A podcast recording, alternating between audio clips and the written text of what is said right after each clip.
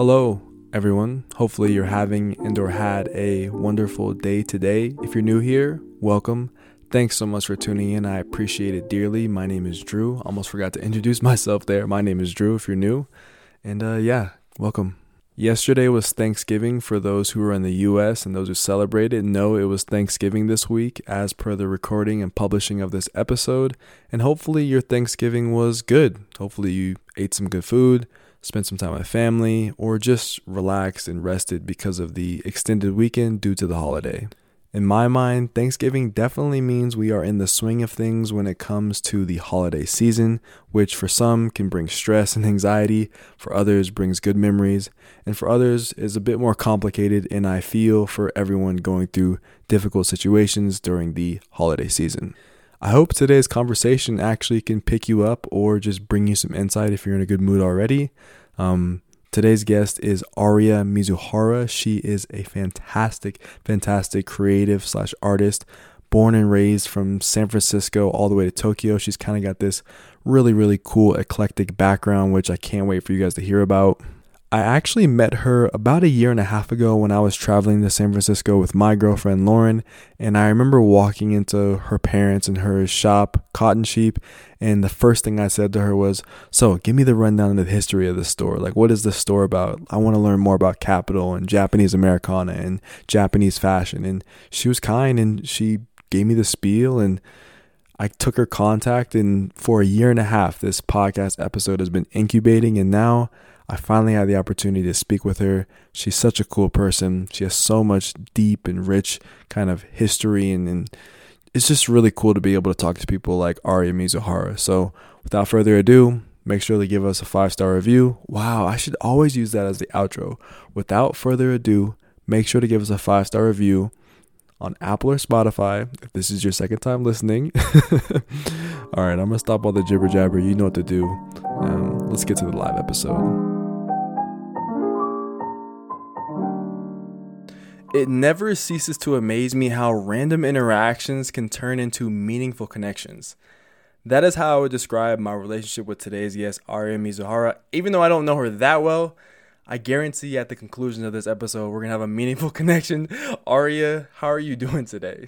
Hi, Drew. Thank you so much for having me. I'm doing so good. Tuning in from Tokyo. It's 10 a.m. over here. What time is it over mm. there? In Colorado? Right now in Denver, it's 6 p.m. So it's completely dark. I'm like have artificial lighting just smacking me in the face, but we we're doing good. Japan's probably pretty good right now too, huh? yeah, right now it's raining so much and it's foggy, so I also have artificial lighting smacking me. Mm, mm, mm. So the way we met each other, which is the reason why I, I introed you the way I did, is because in 2021, um, I took a trip to San Francisco with my girlfriend, not fashion orientated, nothing to do with like, you know, Kapital or Japanese clothing or anything like that, like that. Um, we went because my girlfriend is Swiss and she needed to get her Swiss passport renewed. And there's like two like Swiss consulate fa- things, you know, like international things. One is in San Francisco and one's in New York. So we went to San Francisco because it's closer to Colorado.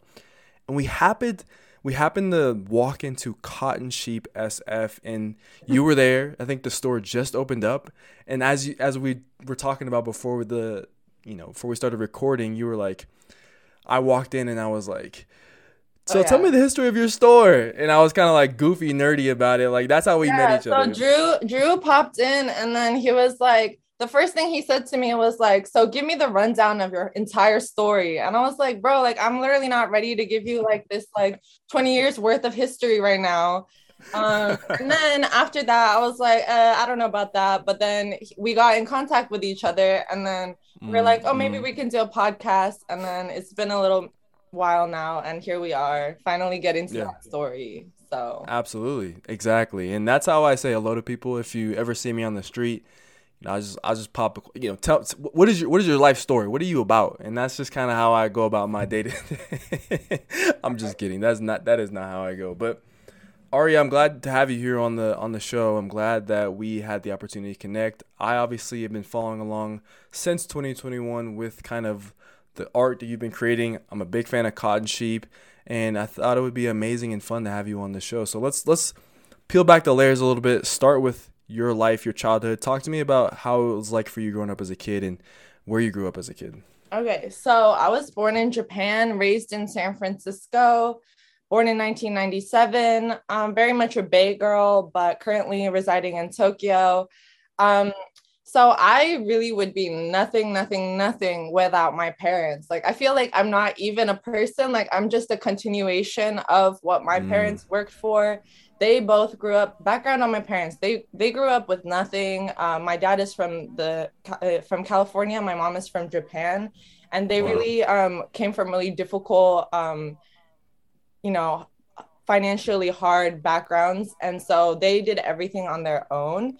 And um, my parents were originally um, they were vintage pickers in the states. So that's kind of like i would say the beginning of this entire story is that their whole job was um, going around america getting vintage levi's nikes all of that and then shipping it to japan back in the 90s when mm. japan had like a huge vintage boom. So my mom is from osaka. So back in the day in osaka there was this huge um, kind of like boom of boom as in like trend right of um yeah. American vintage stores. And it's still popular here but not the way that it was back in the day um so we had all these friends that had these stores and we shipped containers loads of uh, vintage clothes from the states back to japan and that was kind of like the beginning i wasn't born yet but that was kind of like the beginning of this kind of um, entrepreneurial situation with my whole family um, in fashion and music and all that. After that, um, my dad had a record store in San Francisco for a little bit called BPM. Super influential to me. We, we can definitely get back into that later. But um, in the beginning of the kind of iTunes era in San Francisco, because this was back in San Francisco in the early 2000s, right? And the late 90s. Um, the record store was specifically catered for um, DJs who kind of were like doing a lot of underground like electronic music back back in the day um, a lot of like house and um, just a lot of more like low-key underground music for djs specifically. So it was one of mm-hmm. the first kind of genres of music to be digitalized and people to get really excited about being able to buy all of those tracks online and streaming and all of that. Um, so we were like, okay, we need to rethink what our family business is going to be to support this family of four um, that's when my mom was like, you know what, we're gonna go back to fashion, but this time I'm gonna go grab stuff in Japan and then sell it in the States. So we're kind of doing the opposite of what we were doing. And um, by the way, the record was also importing. My dad was importing a lot of music from like the UK underground scene and like Detroit, um, a lot of because they were like into that rave shit, you know what I mean? Um, so that was kind of the spiel. And then Cotton Sheep, we opened it in 2004. Uh, I was six years old. And um, I think I'm kind of going ahead in one of the questions that you're probably going to ask me, but how was I involved at that time? Um, I actually named the business when I was six and made the logo. No way. That's yeah. crazy. Yes. So my mom put full trust in me as a six year old to be like branding everything, I guess.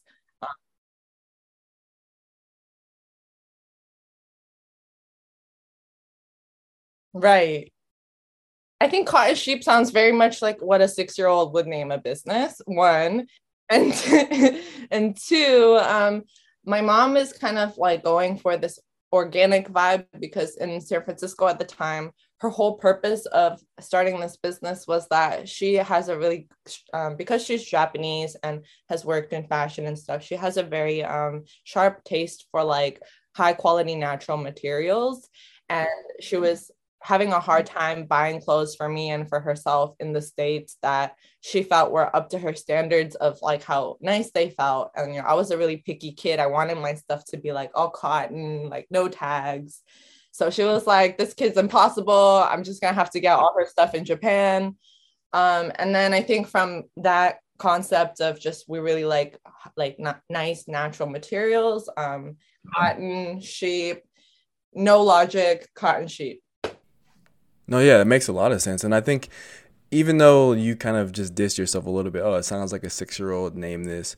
um, when when you hear that explanation, it makes a lot of sense. Like like a lot of people enjoy those natural fibers, and like something that comes from sheep, something that's cotton, is really nice to the touch. So, and it has like this like inviting kind of like almost nonsensical but inviting name to it. Like it's cotton sheep, you know what I'm saying? Like it's just it's very yeah, it's so Japanese, right? yeah, for sure, for sure. Now there's so much that you just told there that I want to unpack. First 1997, that's also the year I was born in. That is a goaded year, absolutely. Um, and, you know, listening to you kind of unpack the story of your parents, how you're kind of this next generation, this extension of them is like really, really powerful. What, so at six years old, you named Cotton Sheep. And so, like, for you, like your childhood, how much of it was being in the store, being involved, like, meeting customers, being there, like hearing stories, hearing yeah. from your mom. Talk to me about that. Yeah. So actually, before I was uh, posted up at Cotton Sheep, I was posted up at BPM, and I have such fond memories. Like, there's pictures of me like in a kimono wearing Cheetos, like next to these records, like just living the best life ever. Um, I have really fond memories of like I was a dancer as a kid, so I still like dance around a lot, but like I I was like a hardcore like into ballet and like training and stuff. So I've always kind of been creative like in the mix of all of these different things. Um I remember very distinctly that I would choreograph little dances for like my dad's DJ friends and I'm pretty sure like they're like pretty good DJs, you know, lo- local like little local legends or whatever and like they would always pull up and I'm like butt house i have a dance for you. And like i would like pull out some kind of weird contemporary dance specifically that i would choreograph for particular djs that i liked. And i was probably like four or five at the time. So i do have like fun memories like that where i was probably hanging out with like way cooler people than i realized and like just doing stupid shit. Um and then in cotton sheep i had a love-hate relationship with cotton sheep for a long long time until i really came into my role there and came into my like story and really realized the, the power of this entire uh, situation with my family. But for like several years when I was a teenager, I was that rebellious teenager who had a stank face on, standing at the shop, didn't want to be there, like hella blazed, like not being productive at all. And like my mom just being like, girl, like you better work. like and then me just being like super faded and being like super unhelpful to the customers. Um, that was a lot of my teenage years. And then I think I really like stepped up to my role when COVID hit and my mom was kind of kind of all on her ownsies. And at the time I was kind of like, bye cotton sheep, like peace for, for a bit. And then COVID hit and then I, I like rushed back and I was like, you know, it was like all hands on deck. I was with my fam for the entire time, uh, two years or whatever. Um, we were really like in it together. And I think at that point, my um my relationship with the business realized when when it's something that's like so obvious that it's like secure i feel like i was taking it for granted like oh this business is fine i'll always be there but then when it came to a point where okay my mom is of a generation that's really bad at technology and marketing and I'm not that great at it either, but I'm a little bit better than my mom who's, you know, uh, totally lost with that kind of stuff. So when she was faced with the challenges of having a, a closed store at the time, she didn't have a website, like everything is really old school at Cotton Sheep, or it was, it still is, but it was even more.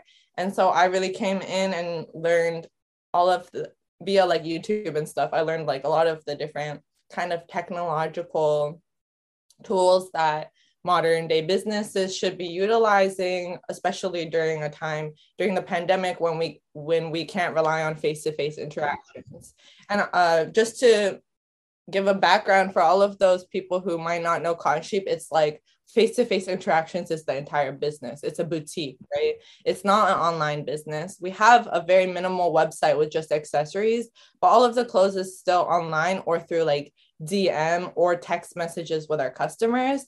And all of those wow. are personal. We hug all of our customers. We know all of them by their first name. They give us gifts on Christmas and stuff. Like it's a very personal business. So to have to figure out how to translate that into a more pandemic friendly business model was um, very much a challenge for the entire family. But that's where really where I was able to see how um, I could really help the family in a time of need. And I felt really useful and like like oh wow this is my time to be that good daughter. Like like this is my time to shine for my asian mom.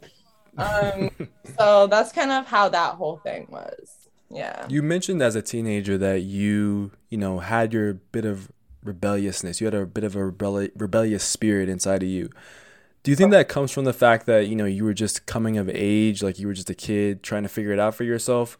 Or was there something more at play in terms of kind of coming into your own and realizing maybe cotton sheep or maybe the store isn't what I want to do or you know I'm beyond my family or like kind of like talk to me like about the mental kind of warfare or not even that's kind of that's kind of dramatic but like the right, mental kind of the teenage yes angst. So yeah, I, exactly. I was such an angsty teenager, right? Like I think I'm still an angsty teenager, but um a little bit more, hopefully a little bit more balanced now. But back in the day, I was like anti-fashion. So now I have found my place in the fashion industry where I feel like I can just wear the clothes that I like. It's a lot of really chill, casual. It's like a little bit on the organic streetwear, like casual, artsy, like I don't know, kind of skatery like fabricy i don't know. There's a little niche that i feel really comfortable where i don't feel like i have to compete where i can just be myself where i feel like i have enough people that relate with me in terms of like taste wise that i feel like okay this is a cool little niche to be in but i don't really feel like i need to further myself in the fashion industry and be like the hottest person on the block like going on this runway whatever. So like for the longest time when i was first entering or like kind of forced to work in fact not forced obviously it's a family business we're asian like that's what we do.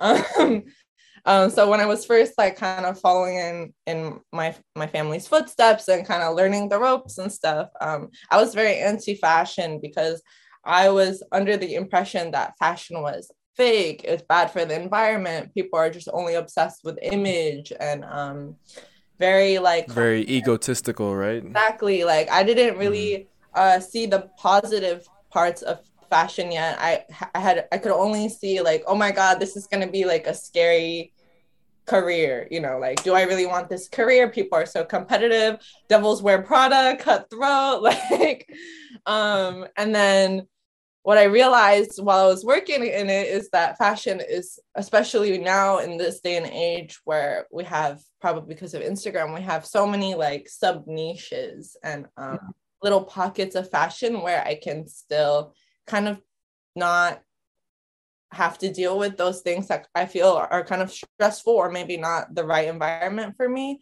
but I can still sell clothes and connect with customers and get excited about cool garments and stuff like that. Definitely. Yeah, I love that. And that's kind of the way like very similar for myself. Like for me, I, I started getting into sneakers specifically. I played basketball and like I always liked and was interested in what other players were wearing in terms of like their footwear, and that kind of transitioned into like what I was wearing just from a lifestyle standpoint. But I think that like my interpretation of fashion as a teenager, as a young adult, was like these very pretentious individuals who only cared about maybe the price of a garment or maybe only cared about like what that garment meant for the status of hype or awareness to that piece and that never really appealed to me right? And so i think for a lot of people i think a lot of people probably have that same kind of feeling where there's this very kind of egotistical nature to fashion. But once you start to look behind the curtain at you know family run businesses like cotton sheep individuals like your family and, and hopefully people think that about me and they see that there's a lot of stories that go behind the clothing and that's what makes it so beautiful right so, can you tell us, for those who don't know, people are probably listening, this is like we're like 15, 17 minutes in. Give us another rundown of like what cotton sheep is. Because I think some people might not understand like just like what it is if it was like an elevator pitch version right. of it like yeah. We just described my whole ass life story and like did not describe the store at all. So basically cotton sheep opened in 2004 and my mom was the first aiko she's a bad bitch by the way. Um she was the first person to bring Kapital outside of japan. And at the time in 2006 when she asked Kapital what um or she asked can i bring this brand to my store in san francisco and Kapital was like it's not gonna sell. Like this is not gonna this is not for the american market da da da da. So she like aggressively pursued them like three times. Finally they said yes. And then 2006 she started pushing Kapital in san francisco. At first it was super hard to sell. People were like what is this?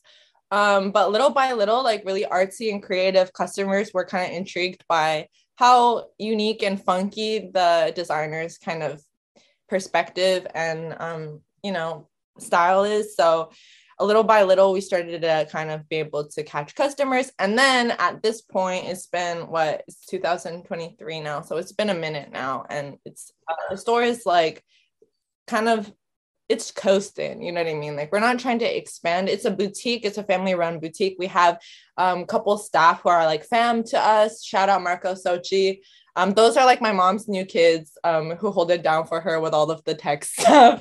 um, and then also my brother was involved as the buyer for a really long time, and he still pops up here and there. Um, goes and said, like, you know, says hi. And my dad, he even sometimes when we're short on staff and we, you know, it's Christmas season, we need an extra hand. My dad will pop in too. He's not really about that life, but he will pop in. Um, so it's a you know and like we've had like a lot of our uh, staff you know they're like they become family to us. Um it's a really intimate and sometimes chaotic environment. It's not mm-hmm. perfect. We have our um issues but the thing that really i think sets us apart and keeps customers loyal to us is that we're really um not budging about trying to turn into a big corporate like b2b or whatever they what is it b2b yeah b2b yeah, to be like large, you know, uh, venture capital funded big operation. We really don't care about that at all. Um, we're happy to be, you know, be able to maintain this current lifestyle that we're afforded just with um, just having one business, and we really yeah. put all of our heart into that particular local community. And we love our customers. We love our neighborhood, Hayes Valley. It's like a little um, shopping district, like little merchants um, stores all along two blocks or three blocks, and it's got a very mm-hmm. local kind of cozy village vibe. Um, oh, the style it's Japanese Americana, so it's very influenced from those vintage days. So it's a lot of like um, kind of denim, what kind of westerny at the same time streetwear, whimsical, a lot mm-hmm. of like Native American influence um, if you know Kapital, I mean, it's just it's kind of that you know nuance and brand imagery all over the place when you go into Cotton Sheep, and you know it's so interesting. You know when you hear that your mom, like your business, your family's business is you know the first you said you said your words the first to bring Kapital to the to US it's like the birthplace for Kapital. Yeah. Yeah outside of Japan here in the US which is amazing. Like I mean, you, you say that, you know, so casually, but like for me as someone and for us living in 2022, 2023, like, um, you know, Kapital is obviously a much more prominent brand than it was from what my understanding back in 2004, 2005, 2006, 2010, whatever it may be. The internet has obviously had something to do with that, and individuals like myself and others talking about it, and, and just the expansion of globalization. But like, it's amazing. Like, how did your mom? Build those relationships? Like where did those relationships come from? That's that's where I that's what I want to know. my mom stumbled upon Kapital just intuitively. So my whole family, this the one thing that I think that really has been a um what you call it uh what you call it i love that strong like uh, thread that goes through all of the things that i've mentioned about the records the vintage my personal art country like something that goes through all of it is that we're the type of family that we really don't go into things with like a business plan. We really like have an intuitive hunch and we're like, this is hot. And then we just go for it. And like, we don't pay attention to trends. We don't research. We're like the type of family that's like, we're not going to pay attention. That's too much stress. We'd rather spend our energy just really developing our uh, taste and kind of intuitive decision uh, making skills about you know taste and aesthetic and stuff like that. So i think my mom she just had a hunch and she followed it and she did that with the vintage days.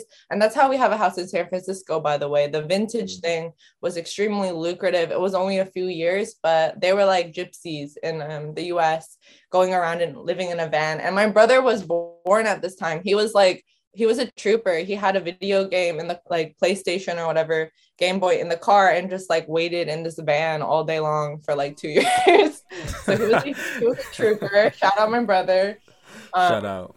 But I think my parent, like my family, were like really uh alternative. My whole family, everyone. By the way, my brother's mm. an architect now, and he um oh, amazing. He used to work at Cotton Sheep, and anyways, um, so we don't really um go into these things with like trying to build connections or trying to research this not niche. It's just like we're just we're living wild and free going to festivals doing these crazy like hustles and then these things just happen upon us.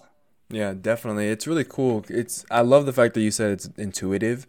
And I think in a world today that is so like data driven, you you kind of lose out on that a lot, right? Like um, right. I always pull it back to sports because that's just my background and I think one of the like most interesting examples in film was this movie Moneyball hmm. where it's this baseball team that you know hires this oh, coach oh, who essentially yeah, yeah. yeah yeah exactly they essentially look at the numbers and they're like oh if we play this guy then it's going to be this way and i think that oh, the world is you know moving more towards that like very number based and sports is different obviously like it's it's a different thing than fashion but like people oftentimes and this is a reminder if you're listening like be aware of your surroundings. Live your life to the fullest and make sure that you know what you perceive around you take it in. Because you never know when you stumble upon a Kapital esque brand in your city or some other creative or someone doing something dope in your area but you're so fixated on the numerical value of what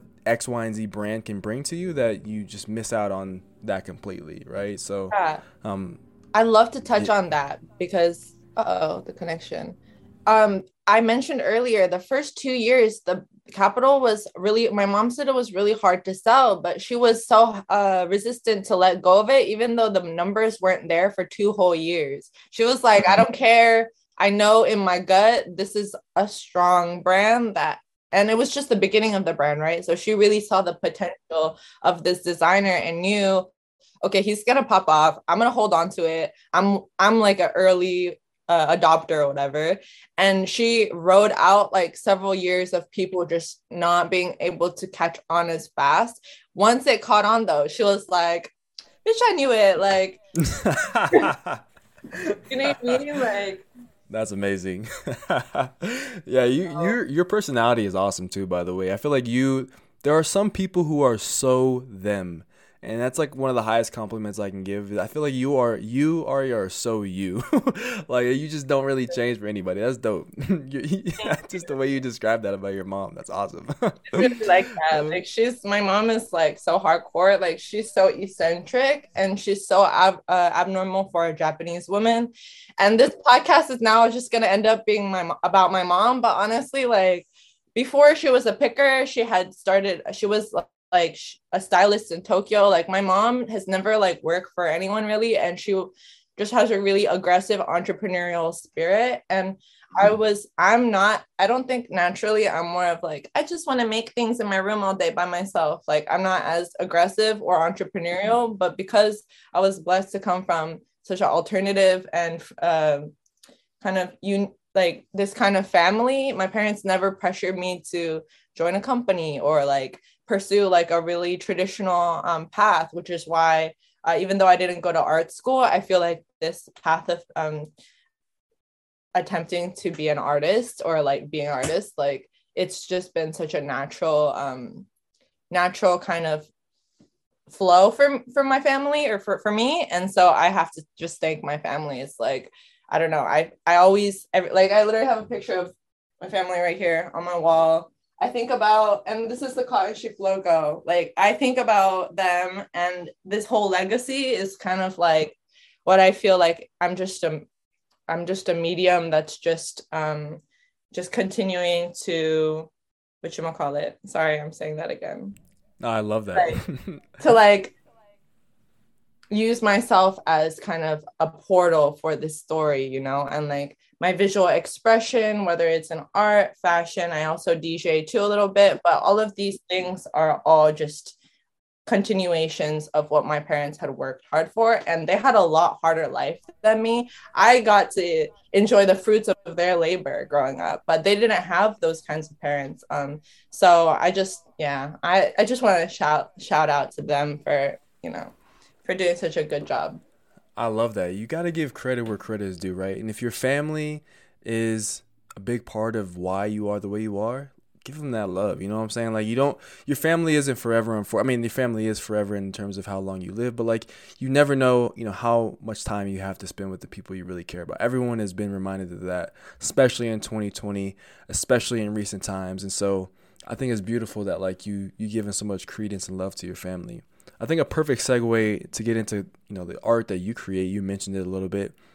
Walk us through kind of your creative journey and just like what you are currently working on as a artist creative.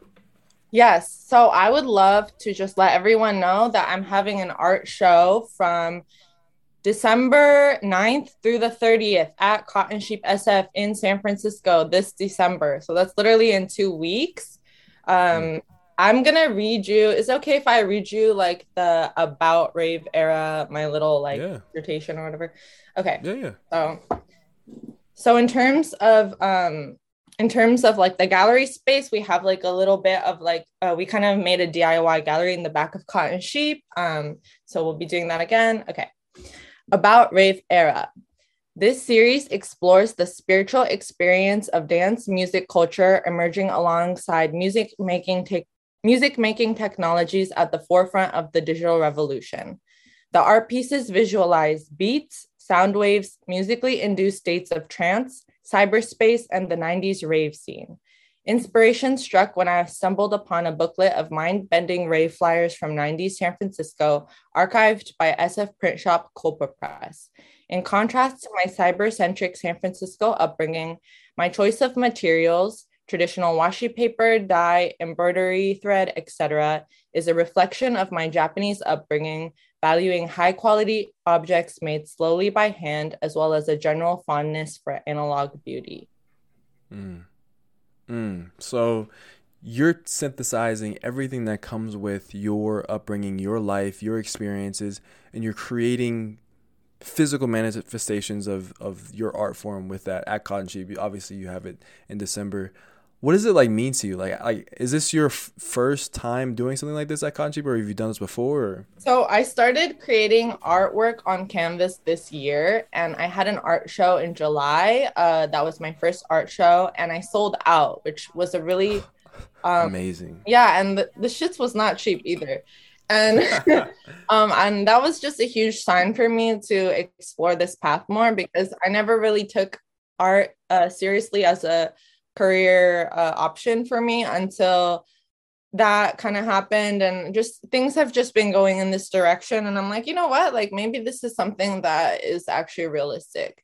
Um so i i actually already have like four or five pieces are like called dibs on out of 10 and i haven't even yeah i haven't even opened the show so i'm already like low-key half sold um half sold out which is crazy um and in terms of how, what does it mean to me?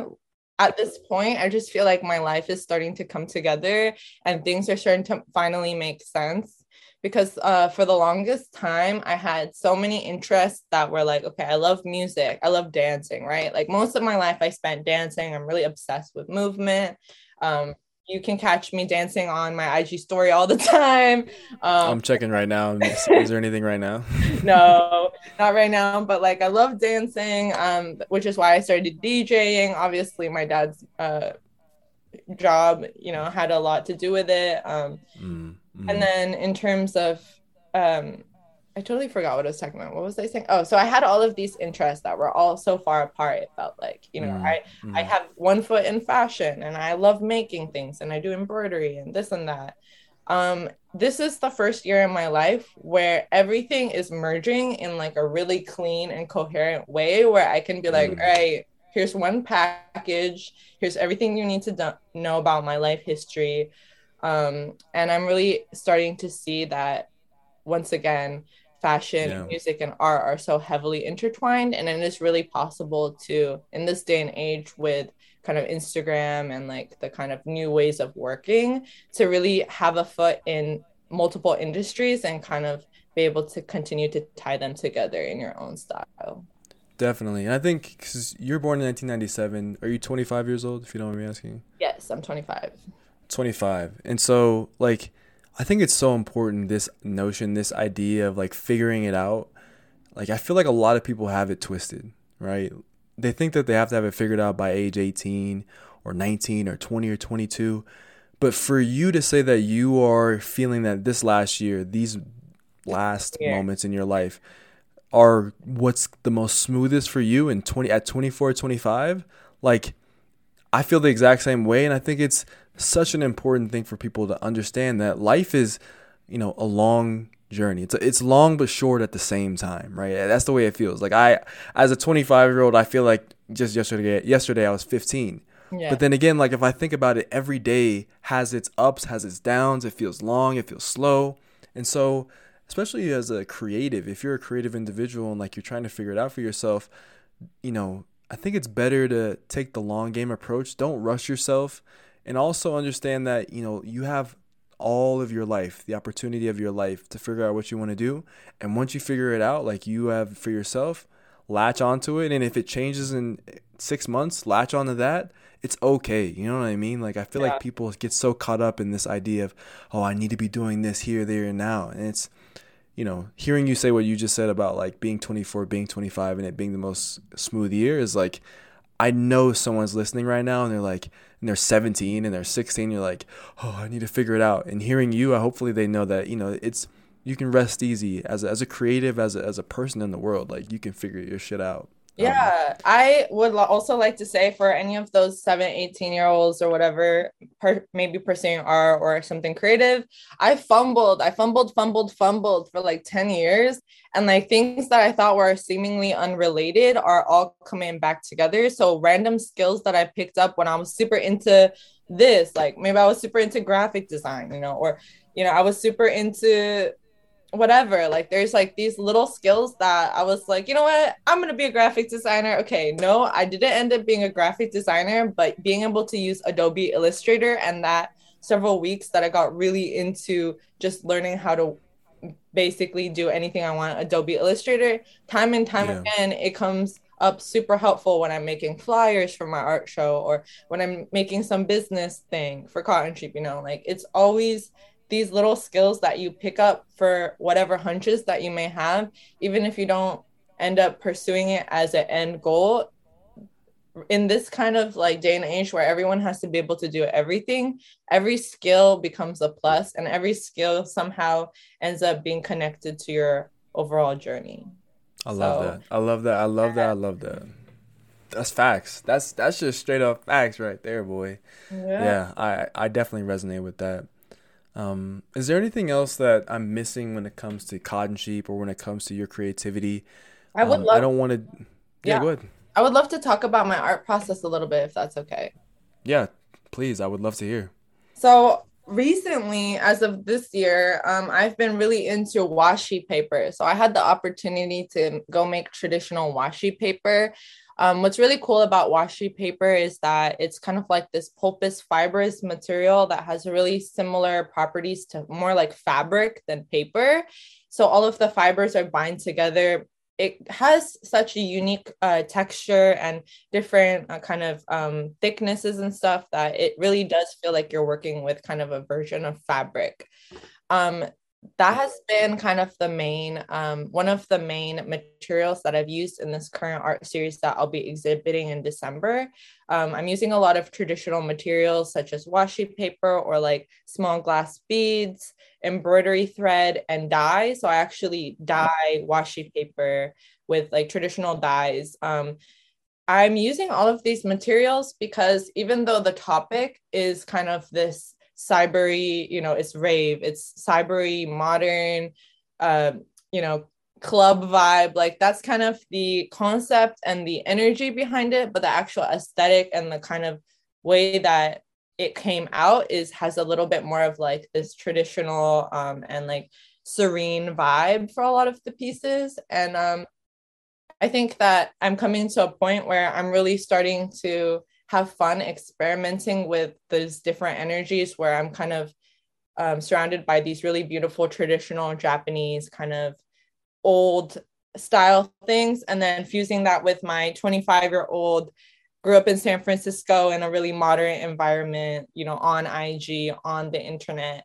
and trying to kind of fuse them together so that I think as a generation, of young people who are really addicted to our phones we can continue to respect all of all of these like traditional um, crafts that that people have been doing for thousands of years. Because uh, absolutely. washi, washi paper is like literally like thousands and thousands of years old of a tradition right? So. Yeah. Yeah i'm looking at some of the pieces right now like this beats per minute when you posted i feel like not too long ago.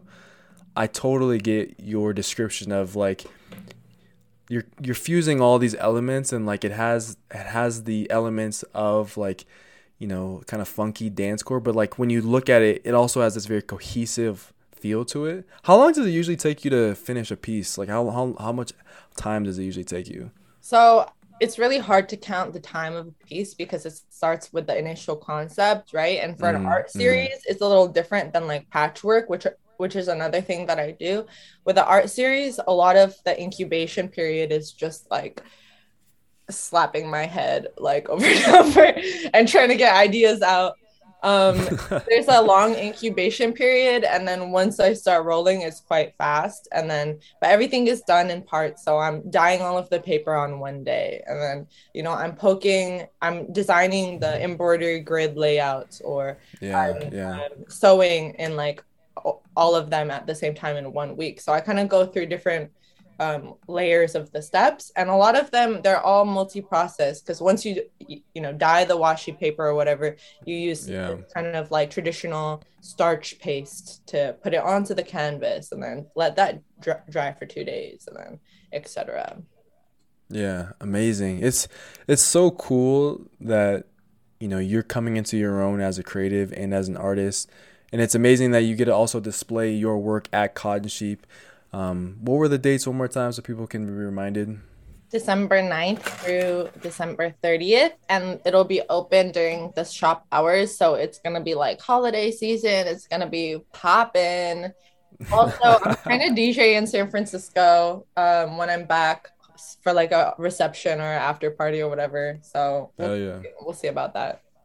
For sure, for sure. And and if you are someone who like, you know, you like to support small businesses, individual creatives, I think Aria is a perfect prime example of someone to support because I mean, the corporations already got the money, you know what I'm saying? Like we need to spread the wealth. So let's let's you know support our local artists and whatnot. Um, I think this is a good perfect transition to kind of talk about just a little bit more about you, like your time in Tokyo, or are you in Tokyo? Is that correct? Yeah. I'm in Tokyo right now, and in yeah. one I'll be headed to the Bay. Yeah. Okay, yeah. So you're in Tokyo. I just wanted to make sure because you mentioned your mom is from Osaka, right? Is that what you said? Right. So my family's from Osaka. yeah, Osaka. perfect.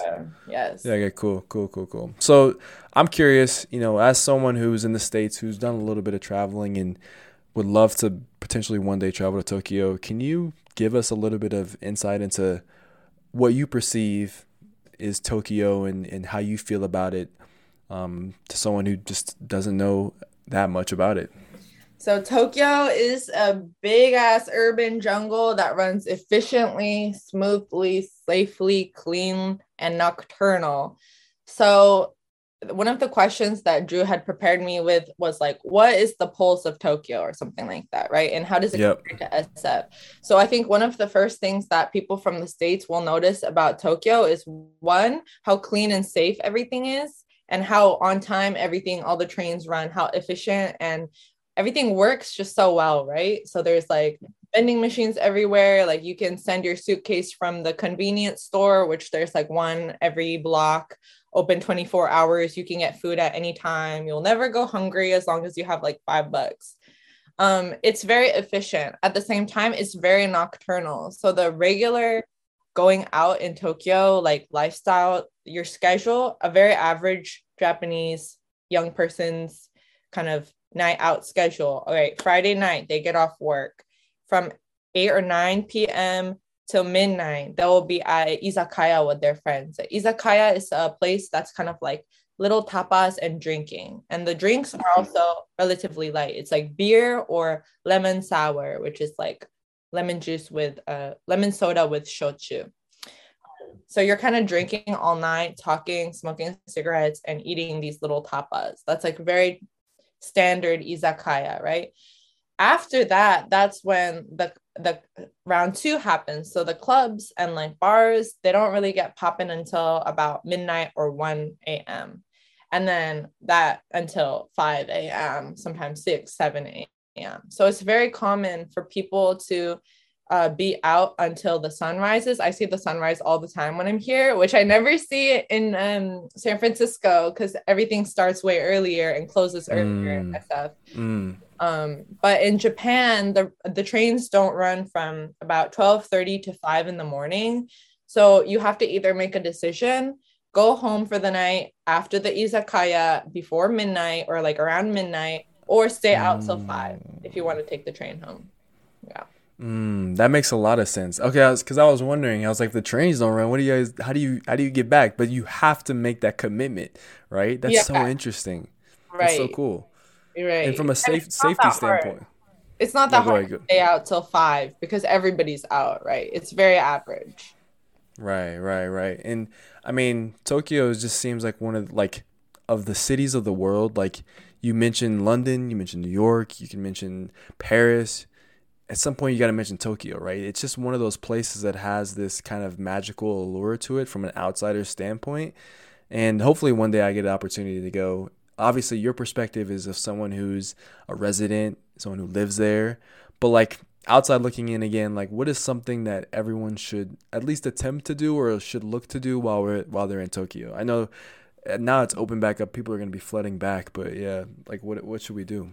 So people have started to come back at an alarming speed in a really good way though. Like it's been popping off since ever since mid October. Like I've literally probably met more people from America or like around the world in this past month here than like I would ever meet just being an SF because Tokyo is a global hub. And so if you're like, you know, if you live in a regular city in America, you'll probably meet less like less people from America, like different parts of America, than if you lived in Tokyo. People really conglomerate here. So I meet people from LA and like New York and stuff like that way more in Tokyo than I'll ever meet in the States unless I actually go to LA and New York. D- um, Denver's kind of like that too. Yeah. I mean, you don't really meet a lot of people here. It's exactly what you're talking about. right, exactly. So I'll probably meet more people from Denver in Tokyo, right? So um, it's definitely a global hub spot. So in terms of connections, I think that uh, if you're pursuing um, like the kind of line of work that me and Drew are pursuing, is a great place for those kind of uh, creative connections. At the same time, though, people meet so many people. There's so many people, millions, millions, millions people. I don't even know the population, but it's crazy that these connections are taken for granted and it doesn't have as much of like San Francisco, I feel a little bit more of a local community vibe where mm-hmm. once you meet someone, it's like, okay, we homies, like we're gonna say what's up. We're we're gonna actually probably bump into each other on the street like it's much smaller compared to in tokyo there's just it's it's a huge city right so people are really just concerned for themselves and if you're lucky enough to find a little community which i'm lucky enough to have found then it can feel really like cozy and like you know you you know you have that dream city life where you have those people that you get to see every day. And what's really lovely about where I live, Shimokitazawa, is that it's kind of like this kind of hippie um, kind of town uh, within Tokyo. So there's like Shibuya, big shopping and party district, Shinjuku, big shopping party district. Shimokitazawa is like the low key little like hippie stoner, like surfside vibe, like little sibling that's just like in the corner and like just a lot of little vintage stores. A lot of college kids and like random musicians with their guitars busking on the street. You'll see like random palm reader, like old men just like reading people's palms like on the street it's very it's got a very like Haight-Ashbury vibe for Tokyo. Um and for me like that's where I live. So I get to see a lot of the same faces like several times a week even just in passing or maybe we're going to our favorite like little spots little hangout spots. Right. Um, so there's little pockets that have that community aspect even though tokyo is this kind of mega city that has so many different different like regions that conglomerate into this just massive place which is cool. Also you know this is probably like a dumb question but like i'm gonna ask it anyways so you you're fluent in japanese too right Yes. Okay, yeah. So you was that something that like your mom and like you had like in your back pocket all your life or like have you gotten better over time or like that's just like me being curious yeah, so I was born in Japan and then lived here till I was three, and my brother was nine. So we have like a pretty good roots in Japan. And I forgot to mention a huge important detail of my life that shaped me. So my dad was very much involved with um, Fuji Rock Festival, which is um, Japan's basic, biggest music festival that started pretty much like 1997 or something. And because my dad was involved with it from the early days, um, in terms, uh, and all of our family friends were um, responsible for kind of starting it. So um, I, we went back every year in the summer to go to Fuji Rock Festival. We had like staff wristbands. And so I grew up in like just this super hippie festival community. Whenever I was in Japan, like we had this really big, strong community of people who came together every um every summer to celebrate music, art, nature, vibes. Um, so that was a huge, huge influence in my life. And that also um, kind of shaped, I think, a lot of my personality because I was um, exposed to like really weird Japanese people, like not your average salary man. Like these are all people who are really just um, living that wavy gravy life. And um, that was kind of the Japanese people I was around. So I spoke a lot of Japanese and I was influenced greatly by their lifestyle and the way that they um, went about the world. Um and so i think yeah i yeah I, I just grew up around a lot of japanese people through that just through the summers. And then at my house we speak japanese too. Very cool. It makes a lot of sense. I think for me like i always wanted there are two languages i always wanted to learn. It was french and japanese just because i feel like they're both like they're very interesting to listen to as someone who's a you know anglophone english speaking person. And like just being able to be also a you know a black person a black man and have those in your back pocket like it would be just crazy dope but yeah. I'm kind of slacking on it right now. Yeah. I will if you ever come to tokyo i got you. I can teach you a few words too. Um it's Perfect. a hard language to learn but um yeah. you know. Every i mean there's plenty of people who learned it so if one can do it i know i can but it just takes takes work for sure. I've heard as like a, as a I've heard watching anime helps. Yeah, I mean, I do that a lot. So, last couple questions here, Aria. It's been great to be able to kind of speak with you, and you know, you are, um, you know, it's funny when when I asked you to be on the show and we talked beforehand, you made it seem as though like, um, like you would somehow struggle doing this episode, and like you have been flying colors like a plus like one of the best episodes that i've had and like your ability to kind of paint the picture of your story and the things that you're telling is is really really good. So kudos to you. Um thank you drew. Thank, you this is thank you. this is um a question kind of about like food again like food culture you like kind of things you like. Um what are some of like your favorite things to eat? I i initially i just said in sf because um, I feel like I can go to SF more often than Tokyo. Um, but like, like what what kind of spot? What kind of spots are you going to when you get back to SF? And then like, what are the spots are you eating at in Tokyo? Like, what kind of foods are you eating while you're there? Well, in SF, I eat a lot of Mexican food because the Mexican food sucks here, and I grew up on Mexican food, and you know, Mexican food is y'all know. Um, so that's the one thing that's really missing in Japanese culture is that the Mexican food here is like way too light and not like not really done like properly. Like it's like diet Mexican food, which um, I heard about that. So I really, really eat that in SF. Can't stress that enough in Tokyo, Tokyo, everything is good, cheap. Japanese people love high quality things, right? So like even the crab is delicious.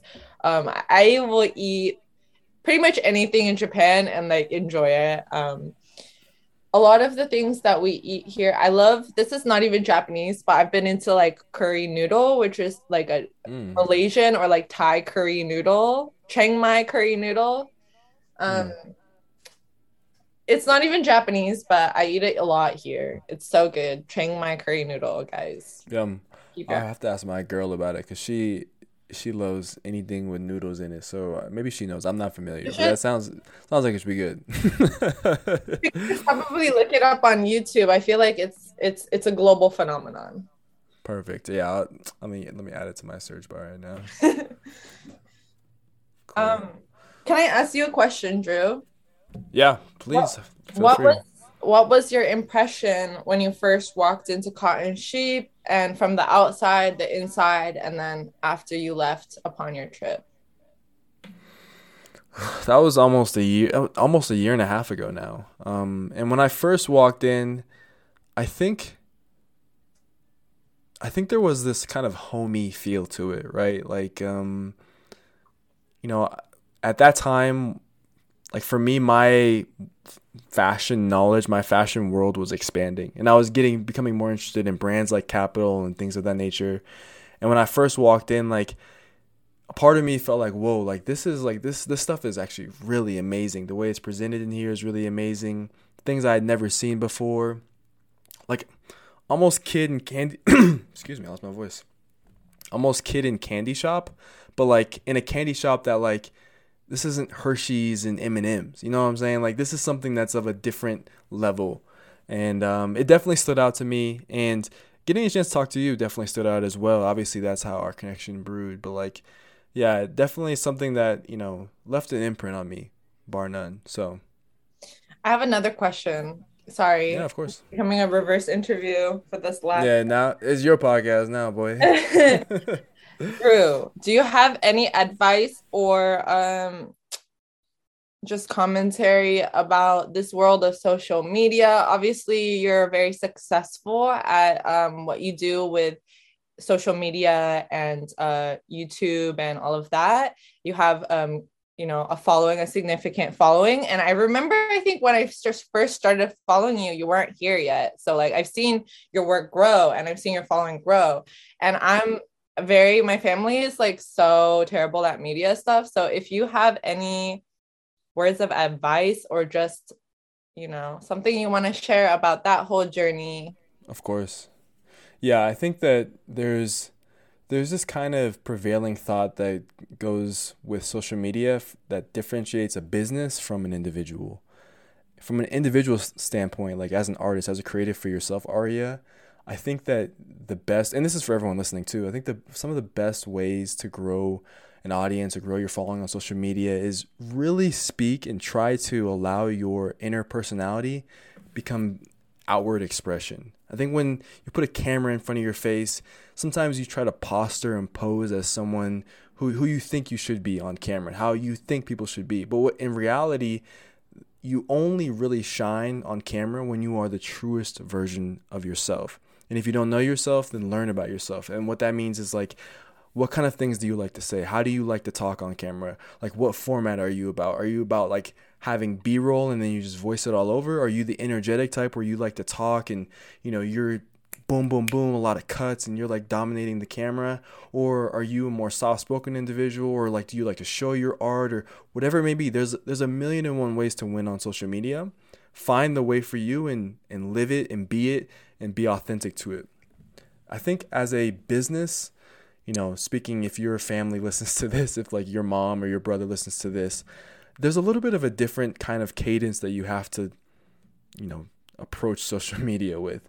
Um, I think my advice is that like still be authentic, of course, but like for a business, like sometimes it comes off as forced, and I, I a lot of people can feel that and they hate that, right? Like when a business is trying to like jam down your throat, like, oh, you know, we have very eco-friendly things, or we're blah blah blah X Y Z, and it just comes off unnatural, like I think you said it yourself, like it's a very like Cotton Sheep is a very kind of communal, like you care about your customers and you and you try to, you know, make it feel like a family environment. How can you make videos that feel also like a family environment? And like for me, like a simple idea that comes to mind is like, you know, there are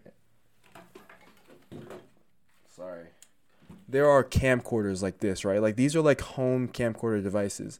Like imagine if you were able to film vertically with something like this instead of using your iPhone because it just gives that more home feel to it or whatever it may be. That's just an idea. And for the audience, I'm holding up my like Sony Handycam to Aria to like show her and like it has like a more pixelated image. Like maybe try different cameras and maybe show different elements of, of, of like visual elements that are a bit more slower versus the fast paced like social media you know iphone tiktok version of things mm-hmm. play with things like that and i think i think it'll come off a bit more authentic right authenticity is at the core of creating content if you want to be successful that's just how it goes but yeah that's Thank you. That's my two cents and a and a dime on it. Thank you for the two cents and a dime. Um, I have. I'm sorry. I'm have one. Ask away this is personal curiosity almost has nothing to do with actually it has everything to do with everything i lied how do you how do you okay as somebody who like i said you're on these tools a lot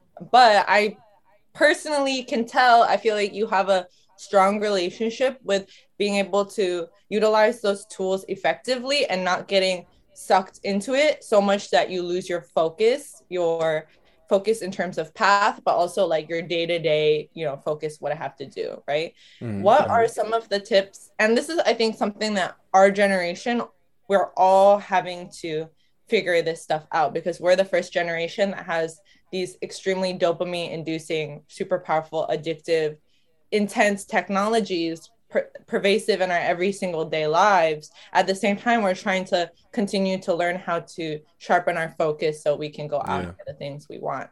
Do you mm-hmm. have any two cents or maybe just your process or what you're working on for stuff like that?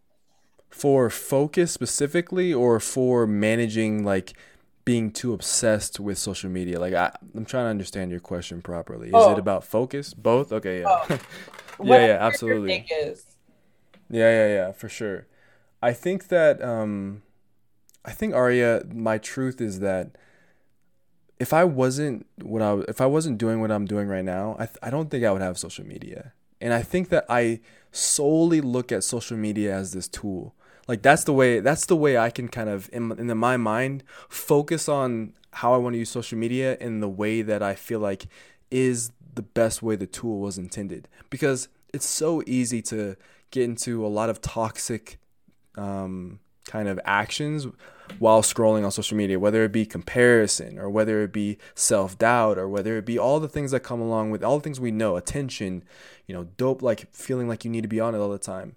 Um, and you are playing with fire this, the moment you kind of give your not life but you know you give your your your time to these oh. to these platforms right? Like it's just is the way it is. Like there's at there at times I am sucked in and I'm, I'm mindlessly scrolling or mindlessly doing the things. Like I'm not perfect. I try to focus as much as I can but I still like you know spend probably too much time on social media right? And it's just human nature and it's difficult to do. Like there's a lot of ways to manage that.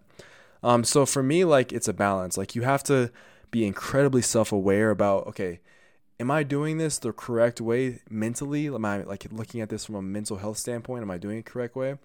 And if I'm not, like, what do I? What are the steps I need to take? Because like for me, at this point in time, I'm in a good place where I can use it as a tool 100%. And like for someone else, it might be a total different battle that they're dealing with in terms of like how can I manage using and being on social media in a healthy way.